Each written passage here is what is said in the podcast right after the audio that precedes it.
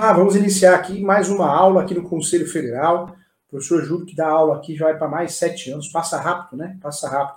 Fico muito feliz. Muitos alunos meus da pós-graduação, da graduação, hoje militam aulas também, militam palestras aqui na TV do Cresce. É muito legal isso, muito bacana. Então, eu fico muito feliz com isso. Eu desejo tudo de melhor para os meus alunos, que possam atingir os seus sonhos, os seus objetivos, né? Eu falo que o conhecimento nós não devemos levar para o caixão, não. Tem que transmitir. Então, isso é muito bom. Muito feliz por isso. Vamos juntos aqui. Vamos dar continuidade aqui à nossa aula. Mais um encontro importante. Nós vamos falar sobre o usucapião. Tudo sobre o usucapião. Professor, o que muda em relação ao usucapião para o próximo ano? O que muda? O que acontece? Quais são as teses novas? O que tem de novo? Tem muita coisa. O usucapião, eu sempre falo que nós não aprendemos na graduação. E muita gente coloca no cartão especialista em direito imobiliário, mas não conhece as 36 espécies de usucapião. Não dá para falar que é especialista, hein? Tem que estudar, tem que correr atrás. Quando nós falamos de usucapião, nós temos 3 procedimentos. 3 procedimentos. Procedimento judicial, uma ação judicial de usucapião. Já falamos aqui em outras aulas, no endereçamento, a vara deve ser encaminhada a ação à vara especializada, a vara em recursos públicos. Quando nós não temos a vara especializada, nós vamos usar a vara cível. Qualificação, casou, tá casado, né, gente? Não tem jeito. Vai mencionar a esposa, o marido na ação de usucapião, porque é um desconsórcio necessário. A exceção é pedir a citação do companheiro, da companheira. Isso também ocorre quando ocorre o divórcio. Ou ainda juntar uma carta de anuência. Também uma saída. A qualificação da ação de usucapião não tem que ter réu. Quando o advogado, eu ensino isso, hein? Quando o advogado ou advogada coloca réu na ação do usucapião, você vai me desculpar. Errou feio, não sabe o que está fazendo. É ação declaratória, hein, gente? Não pode incluir réu. Ação declaratória é réu do quê? Professor, mas o sistema, o ESAG, o Projoc, o Projota, tem vários sistemas. O Brasil é um país muito grande. No sistema, na hora de distribuir a ação, nós incluímos um réu. Mas um réu de mentirinha, porque na peça não tem réu. É que o sistema é falho. E quando nós incluímos um réu de mentirinha, nós incluímos o último proprietário, que conste na matrícula, ok? Proprietário, proprietário. Em relação aos fatos, no usucapião não podemos deixar de mencionar posse, mansa e pacífica, animus domini. Nos fundamentos, nós vamos optar por uma das 36 espécies do usucapião, sem medo de ser feliz, não tem negócio de ficar em cima do muro. E no pedido, o valor da causa é o valor venal, o valor de referência. O pedido, nós vamos pedir a abertura de uma nova matrícula. O cartório pode abrir uma nova matrícula se você ganhar a ação, ou ele pode registrar a sentença conservando a última matrícula. Quando nós falamos aqui de usucapião judicial, esse é o caminho das pedras. O usucapião administrativo, nós vamos usar normalmente a REURB. Nós vamos fazer um requerimento, elaborar um requerimento, vamos protocolar esse requerimento de uma comissão de regularização fundiária, a prefeitura vai analisar, a prefeitura, o município, a comissão de regularização fundiária definindo o pedido, vai expedir uma certidão, que chama certidão de regularização fundiária, e eu levo essa certidão no cartório.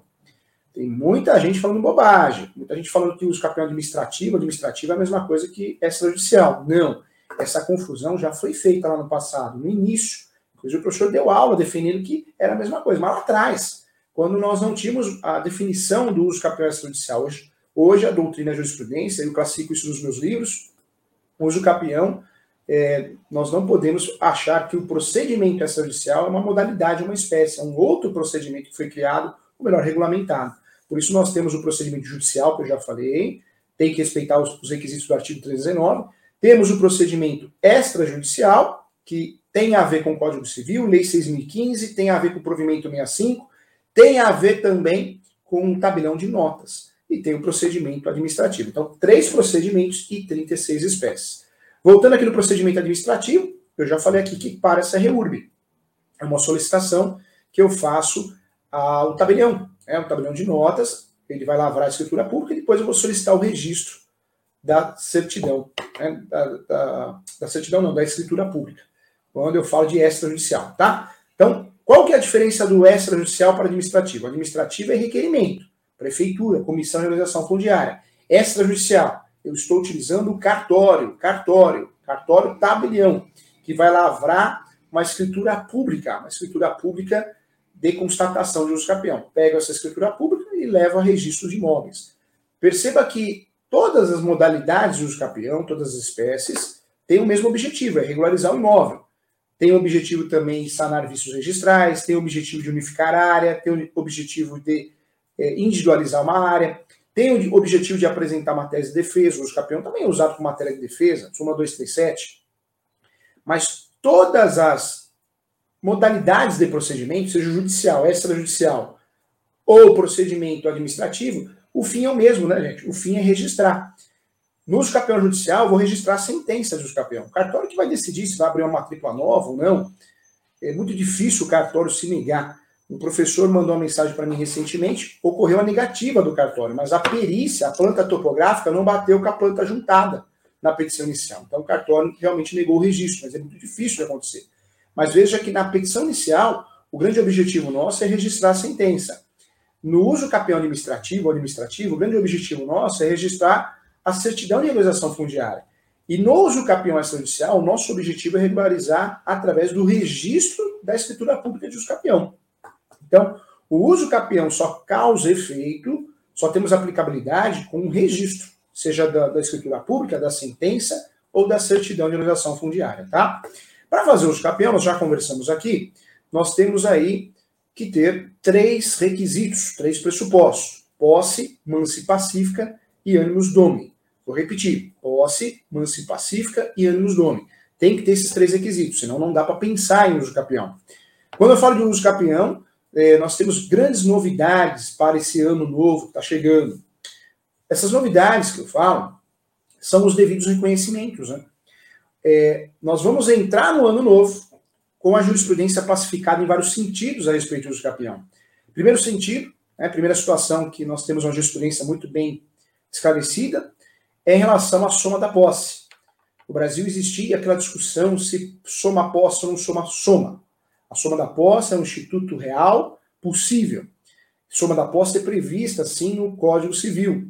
A soma da posse, conforme enunciado 494, se eu somo a posse de alguém e essa pessoa não tem a posse, ela está inventando, ela está mentindo, eu vou sofrer as consequências, vou perder a ação, vou ter o requerimento negado, o requerimento de registro do usucapião extrajudicial, do usucapião administrativo. Por quê? Porque eu não estou conseguindo somar a posse.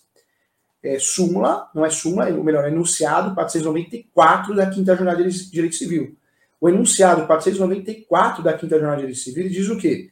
Que na soma de posse, se com quem você está somando essa posse, se tiver vícios, você responde, né? Por isso. O que é responder por isso? Não vai ser somado, você vai perder a ação, vai perder a oportunidade de registrar. Por isso a soma de posse, nós precisamos tomar cuidado. Eu posso fazer o usucapião no meu nome com um dia de posse. Um dia. Um mês. Tem muitas construtoras que fazem isso aqui no escritório do professor Júlio. E nós ganhamos ação com facilidade. Mas qual que é o pulo do gato? Eu preciso, para somar posse, provar a posse de quem eu estou somando. Eu não posso fazer a ação e focar só no autor, na autora, nos autores, seja pessoa física ou pessoa jurídica. Porque se eu estou pedindo a soma de posse, e eu não provo a posse de quem eu estou somando, como que o judiciário vai deferir, como o cartório vai deferir esse pedido? Então, cuidado. A soma de posse é possível, está muito bem definida agora para 2022, conforme a jurisprudência, a doutrina. Eu escrevo muito isso nos meus livros, mas nós precisamos tomar cuidado, porque o enunciado 494 da Quinta Jornada de Direito Civil, ele é muito claro. Se eu somo a posse, se aquele que eu estou somando a posse, aquele ou aquela, tiver vícios, eu vou perder a ação, eu vou perder a oportunidade de registro. Por isso a soma de posse ela pode ser utilizada, mas eu preciso sim tomar muito cuidado, ter muita atenção em relação a isso. O que seria bom fazer nessa situação? Você sim juntar declarações, juntar prova testemunhal, se você solicitar uma audiência de instrução e julgamento, não é muito comum audiência no usucapião, mas seria um meio probatório, com as provas orais, isso é muito importante. A soma da posse eu vou fazer no usucapião através da forma originária, e da forma derivada. A forma originária se dá, gente, através, da herança. Sim, eu recebo a posse do meu pai, da minha mãe, eu recebo a posse do meu avô, da minha avó, do meu irmão, eu vou usar a soma da posse, com a posse que ele tinha, que ela tinha. Mas a soma da posse pode ser usada de forma derivada. Então, eu, como professor Júlio César Sanches, compro de você que está assistindo a sua posse. Você tem um imóvel irregular, totalmente irregular, não tem escritura pública, não tem registro, e aí você quer vender o imóvel. E aí eu explico para você, ó, você não pode vender a propriedade porque você não tem. Você pode vender um registro. Desculpe, a posse. E você fala, eu aceito. Eu aceito vender a posse. Nós vamos fazer um contrato que chama Cessão de Direitos Possessórios e Afins. Nesse contrato eu vou incluir uma cláusula de soma de posse. Aí o que eu faço? Eu faço um usucapião no meu nome, mas usando a sua posse, tá? Eu faço um usucapião no meu nome, usando a sua posse. Então, ponto importante, ponto interessante aí. Ainda para 2022, ficou esclarecido aqui a posse complementar no decorrer do processo.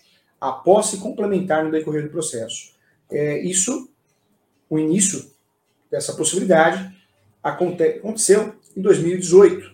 O Superior Tribunal de Justiça, especificamente a terceira turma, decidiu de fato que você pode usar a posse no decorrer do usucapião para efeitos de requisitos possessórios, de lapso temporal. Quando nós falamos da posse, a posse complementar, é você fazer uma ação do usucapião, distribuir, o usucapião durou 5 anos, 3 anos, 2 anos, tem o usucapião em Osasco que dura menos de um ano, parabéns para o judiciário, esse é um judiciário decente, eu falo quando é para elogiar, eu falo quando é para criticar, eu critico, isso é prestar serviço para o cidadão brasileiro, não esses fóruns que ficam enrolando para decidir alguma coisa, né, esses cartórios, então tem que elogiar mesmo, fora de Osasco nós temos os usucapiões com menos de um ano, judicial, então vamos dizer que o seu usucapião durou 3, você tinha 7 anos, de posse, 7 mais 3, 10. Isso é a posse complementar, é você contar com a posse no decorrer do processo. É a chamada posse complementar. Tá? Então, essa posse pode ser complementada no decorrer do processo, também uma novidade aí, a partir de 2018, ganhou força, nós entramos aí no ano novo, 2022, sabendo que isso é possível. Né? Então, também pacificado a respeito do usucapião, atualizando para que você possa saber tudo sobre o usucapião a partir de 2022. Vamos lá, outro ponto importante que eu queria tratar com você, nós fechamos o ano e podemos iniciar um ano, né, batendo na mesa que também existe essa possibilidade, é o usucapião de herança, né, gente? Ficou pacificado sim, que é possível o herdeiro que tenha a posse exclusiva, todos os pressupostos do usucapião, posse, manso pacífico, animus domini, é possível esse herdeiro, por mais que ele seja coproprietário, porque já foi feito o inventário, e foi registrado o formal de partilha, foi feito o inventário no cartório através da escritura pública, foi registrada a escritura pública, ou não foi feito o inventário, ou o inventário está em andamento, é possível sim o herdeiro fazer o usucapião. Isso está pacificado. Nós temos ainda, é uma situação polêmica, nos primeiros graus de jurisdição, alguns juízes não são atualizados, mas é fato. É fato que nós temos aí decisões de quem interessa, que é o nosso terceiro grau de jurisdição, o Superior Tribunal de Justiça, a terceira e a quarta turma, isso já está pacificado, que é possível o usucapião de herança, é possível o usucapião do herdeiro, o usucapião contra herdeiros, o usucapião não é contra ninguém, mas é um termo que é utilizado, desde que esse herdeiro tenha a posse exclusiva, a gestão exclusiva do imóvel. Gestão exclusiva significa que ele ou ela paga todas as contas, de forma exclusiva mesmo, água, luz, IPTU, entre outras contas, benfeitorias, o imóvel, manutenções, e tenha a posse exclusiva. Gestão exclusiva, mais posse exclusiva, mas pressupostos do usucapião, posse, manso pacífico, animus domini, dá o direito ao herdeiro fazer o usucapião sim, está pacificado, a jurisprudência você acha com facilidade, fechamos o ano, iniciamos o ano 2020, também com essa jurisprudência pacificada sobre esse assunto. Alguns outros pontos que eu queria falar com você, né, com muito carinho. Professor Júlio, vou fazer o usucapião no cartório, extrajudicial. Quanto eu gasto? Você vai gastar com as certidões, topografia. A topografia, gente, é a planta do tribunal descritivo. É a planta do tribunal descritivo. A topografia, em regra, eu teria que ter isso em casa, guardado, mas nós não somos assim. Né? O brasileiro não é organizado.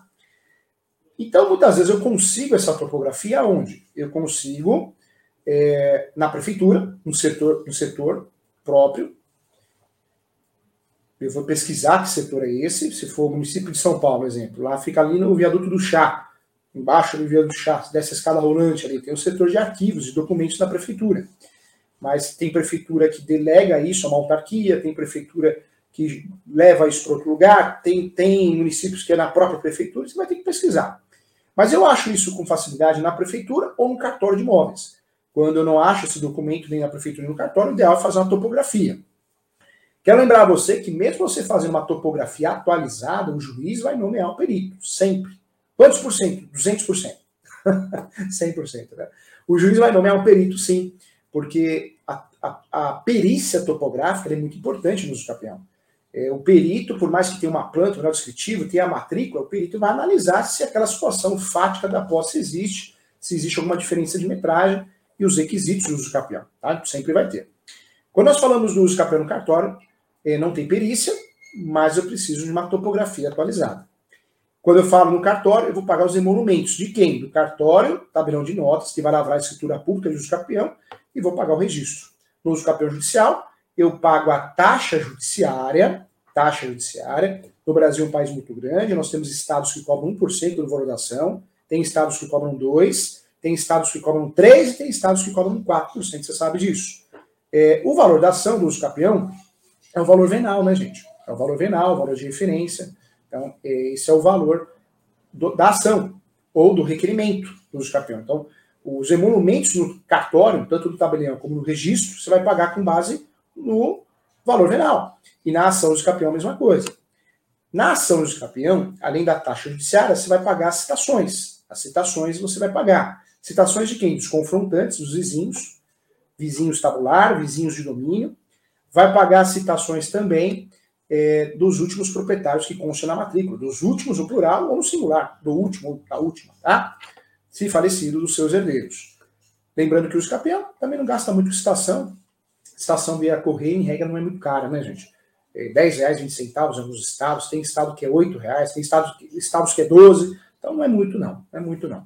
Lembrando sempre que você pode pedir a justiça gratuita. Pedir a justiça gratuita não é pedir a utilização dos serviços da defensoria pública. Pedir a justiça gratuita, quando você vai contratar um advogado ou advogada, vai pedir a justiça gratuita, você tem que ajudar o advogado ou advogada. Você tem que juntar o quê? Você tem que juntar provas que você precisa do inferimento da justiça gratuita. Então, contas de consumo, cartão de crédito, extrato negativo, você precisa provar, tá? Precisa provar para que você consiga, de fato, sim, o deferimento da justiça gratuita. Lembrando que tem requisitos, né? Você não pode ter uma poupança com mais de R$14.500, você não pode ganhar mais que 3 salários mínimos, você não pode ter uma casa acima de R$145.000. Então tem requisitos aí para você, para que você consiga a justiça gratuita. Quando consegue o deferimento, não paga nada. Taxa judiciária, não paga citação, não paga sucumbência, não paga taxa recursal, só paga o perito. O perito, por mais que esteja previsto no artigo 98, está lá, é Brasil, né?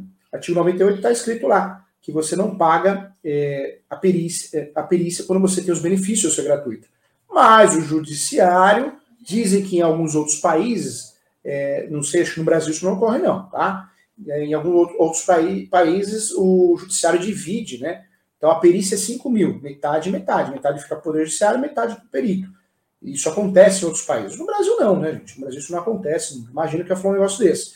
Então, por isso, por mais que apareça a perícia no artigo 98, por mais que apareça na justiça gratuita, com o deferimento da justiça gratuita, um direito de você ter a justiça gratuita em relação aos serviços prestados do perito, fato é que você vai pagar, tá? Vai pagar porque o judiciário entende dessa forma, mas isso que eu falei aqui é outros países, eu estou dando exemplo de outros países, o Brasil, claro que não acontece isso, o Brasil é um país muito correto, né, gente? Aqui não tem corrupção. Então, muito claro em relação a isso, tá bom? Vamos lá, gente, olha só. O que eu quero falar para você, então? Para pensar em usucapião, 3 pressupostos. Posse, manso pacífico, animus domini. Para 2022, o que ficou pacificado? A posse complementar, a soma de posse, a posse do herdeiro, ou melhor, o direito de usucapião do herdeiro, ficou pacificado também. Ficou também muito esclarecido aqui, para esse novo ano, a possibilidade de usucapião de vaga de garagem, várias decisões. Usucapião também de terrenos, de apartamento, que era uma discussão, é possível. Área comum, ainda nós temos uma dificuldade em ter sucesso no usucapião de área comum, mas de área individual, área privada, sim, cabe usucapião. Ficou pacificado para esse ano 2022 também outras situações importantes, como o usucapião de coisa própria. Você fazer usucapião, se você tem 100% do imóvel, não existe possibilidade de ganhar esse usucapião, não tem lógica. Você faria esse usucapião para fraudar credores, mas se você tem aí a posse e você tem a propriedade, um percentual de 15%, 20%, 10%, é possível você fazer usucapião de coisa própria, tá? Isso é importante. Importante também deixar claro aqui que eu posso usar o usucapião em matéria de defesa, súmula 237 do Supremo. Então fica bem pacificado. E para 2022, quero deixar claro para você, que também ficou muito bem esclarecido, que a posse é um direito sui generis, um direito autônomo em relação aos demais direitos. Isso aparece no enunciado 492 da Quinta Jornada de Direito Civil, tá bom? Deixa eu passar para você. Quero convidar todo mundo aqui que está assistindo essa aula aqui. Todo mundo. Professor Júlio, quero fazer uma pós-graduação. Tenho a honra de ser coordenador em 27 pós-graduações. A TAMI, que eu amo demais, a TAMI, o carinho que eles tratam os professores, os alunos. Mas eu tenho uma pós-online. E essa pós-online, o projeto é democratizar o direito para o corretor de imóveis, a corretora, advogado, advogado e o leigo. Tem muito leigo fazendo essa pós. R$ 950,80 é o valor da pós. É o valor da pós inteira. É online, 100% online, mas você tem um plantão de dúvida, oficina de prática, uma vez por mês, com o professor do curso ou coordenador, que sou eu, que sou coordenador e professor. Então, venha fazer essa pós comigo. Você quer fazer uma pós de direito imobiliário, transações e negócios imobiliários, uma pós que você gasta um valor menor que R$ 1.000 parcelado ainda, e aí você tem uma pós que você pode fazer em 12 meses, 18 meses, é com você. É online, você tem o seu tempo para fazer. Mas é muito legal, é muito prática, tem material de apoio, modelo de contrato, muito legal. Então eu convido você, está aparecendo para você, www.portalESU, isso, acento no ESU, hein? ESU quer dizer Escola Superior Universitária. www.portalESU, Escola Superior Universitária, né? esu.com.br, www.portalesu.com.br, tá bom? Professor, eu quero marcar uma mentoria, uma sessão de mentoria com o professor, também vai aparecer para você o telefone, o WhatsApp, tá? No escritório para você agendar mentorias para dúvidas. É o 11 97685 3891. Vou repetir, tá? 11 97685 3891. Quem quiser entrar em contato, esse é o contato do escritório do professor Júlio. O e-mail, julio.professor.direito@gmail.com. Eu passo no e-mail, gente, mas o professor está com uma dificuldade muito grande de responder e-mail. Estou com quase 1.000 e-mails para responder.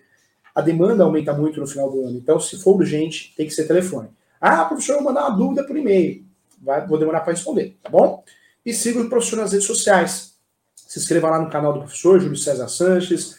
Também no Instagram, professor.julio.sanches, tá bom? Tem perguntas? Sempre tem. Vamos lá. Tem perguntas? Vamos ver. Sempre tem boas perguntas. Olha o Márcio Lúcio aqui. Olha só, hein? Um corretor pode fazer a usucapião para o cliente ou somente advogado? O corretor de imóveis, ele pode fazer o quê? Due diligence, que é um serviço muito legal, né? Auditoria antes de uma transação imobiliária, o compliance imobiliário, que é uma auditoria após a transação imobiliária, o due diligence é antes. Serviço de avaliações, gente, está faltando gente boa no mercado. O próprio acompanhamento de uma transação imobiliária, seja de compra e venda, seja de imóvel na planta, comercial, residencial, seja uma relação locatícia. Ou o usucapião pode, o corretor pode, sim, prestar o serviço dentro do processo usucapião, como uma avaliação do imóvel, juntada de documentos, mas para fazer a ação de usucapião precisa ter advogado assinando, e para fazer o procedimento no cartório, né, o usucapião extrajudicial também precisa do advogado assinando a escritura pública, é indispensável, é obrigatório, mas aí dá para a corretora fazer parceria com o advogado, né? Com certeza, tá bom? Legal, respondida a pergunta aqui. Tem mais perguntas? Sempre tem, olha lá. Luiz Antônio, bom dia, professor Júlio. Bom dia a todos. Formal de partilha com cessão de direitos pelos 4 filhos, a favor da mãe. O filho que mora com a mãe tem direito ao usucapião? Tem direito ao usucapião. Quando o herdeiro tem direito ao usucapião? Nós falamos isso na aula. Quando ele tem a posse exclusiva e ele tem a gestão exclusiva do imóvel. Ele paga as contas do imóvel. Então ele tem direito ao usucapião. Se o herdeiro mora no imóvel, mas não tem a posse exclusiva, não tem a gestão do imóvel, né, gestão exclusiva. Também, talvez não tenha os pressupostos para o usucapião, a posse, mas passeio nos nomes, não tem direito ao usucapião. Se fizer ação, vai perder. Ah, vai perder. Legal, respondida a pergunta aqui. Vamos lá. A próxima pergunta. Ótimo. Maria Lúcia, bom dia para você também. Percival Fonseca, muito bom, professor. Vou encaminhar uma dúvida. Encaminha sim, tá? Volto a falar que pelo e-mail demora um pouquinho para responder. Estou tentando criar uma estratégia para dar conta. Gente, Está aparecendo meu contato de novo para vocês, o WhatsApp do escritório é o 11 97685 3891, tá bom? Deixa eu trazer algumas dúvidas que chegaram aqui no WhatsApp em relação a esse assunto, alguns corretores mandaram. Professor Júlio, qual a importância do advogado ser especialista e do corretor de imóveis para regularização de imóveis? A letra aqui eu não consegui. Tá, mas sem óculos é terrível. Eu sempre falo, né, o corretor de imóveis, a corretora, o advogado, o médico, o contador, quem faz tudo, gente, não faz nada. Seja especialista. Você quer ver um corretor bombar no mercado, dar certo, é aquele corretor que vira especialista. Aquele corretor que é corretor só de imóveis comerciais, ou só de imóveis residenciais, só de apartamentos, só de terreno, só de imóveis na planta, né? Incorporadoras.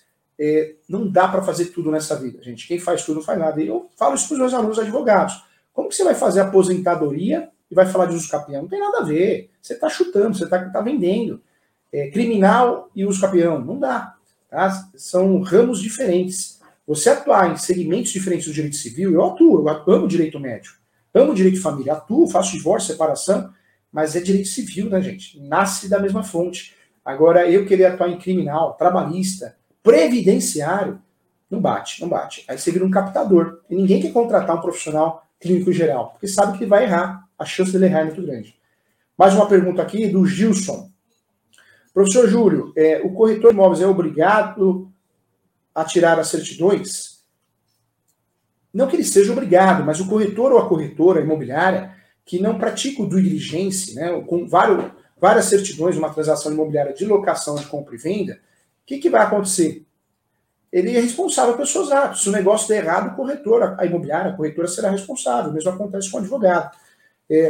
O corretor não é contratado, gente, muitas vezes só para apresentar o comprador ao vendedor, o locador ao locatário, mas ele é contratado pela sua responsabilidade, né? Então, por isso é muito importante que qualquer transação imobiliária você praticar o due diligence. O que é o due diligence? A solicitação de vários documentos, tá bom? Chegou uma dúvida nova do chat. Quando você perguntar, se tem mais uma. Vamos lá, pode mandar, Felipe. Tem mais uma dúvida aqui que apareceu aqui, vamos lá. Professor, perdi um terreno por não ter feito a escritura. E perde mesmo, hein, gente? Perde mesmo. Tem um contrato e o PTU pago há 37 anos da empresa que comprei e perdeu um processo. E o juiz fez a penhora dos bens após o transjulgado. Se você tivesse a posse ainda desse imóvel, poderia ser feito o usucapião. O usucapião, por mais que a matrícula tenha vários gravames, ela é sem ônus, né? Você consegue ter uma matrícula nova. Então, se você tem a posse. Quando nós perdemos a posse, tem uma ação esquecida, pouca gente sabe, mas é a ação publiciana, para recuperar o imóvel. Poderia ser uma opção aí nesse sentido, tá bom? Gente, quero agradecer a todos, muito obrigado. Nós temos ainda outras aulas, né, antes do final do ano, mas eu agradeço a todos. Paz, saúde, amor, parabéns aí, você que acompanhou a aula. Com muito carinho, nós trouxemos aqui, sim, as novidades, para você saber tudo sobre o usucapião, as novidades relacionadas ao ano de 2022, conforme a jurisprudência finalizada em 2021, e tratamos aqui de todas as despesas, os gastos, as custas para fazer o usucapião. Então você está muito bem orientado, essa é a intenção, com muito amor e carinho. Peço aos corretores, corretoras, advogados e advogadas, vamos ser leais, falar a verdade ao nosso cliente, fazer o bem, não assuma algo que você não conheça. Seja honesto, né? O seu nome é tudo. Então, cuide do seu nome, tá bom? Um abraço e até a próxima, gente. Muito obrigado.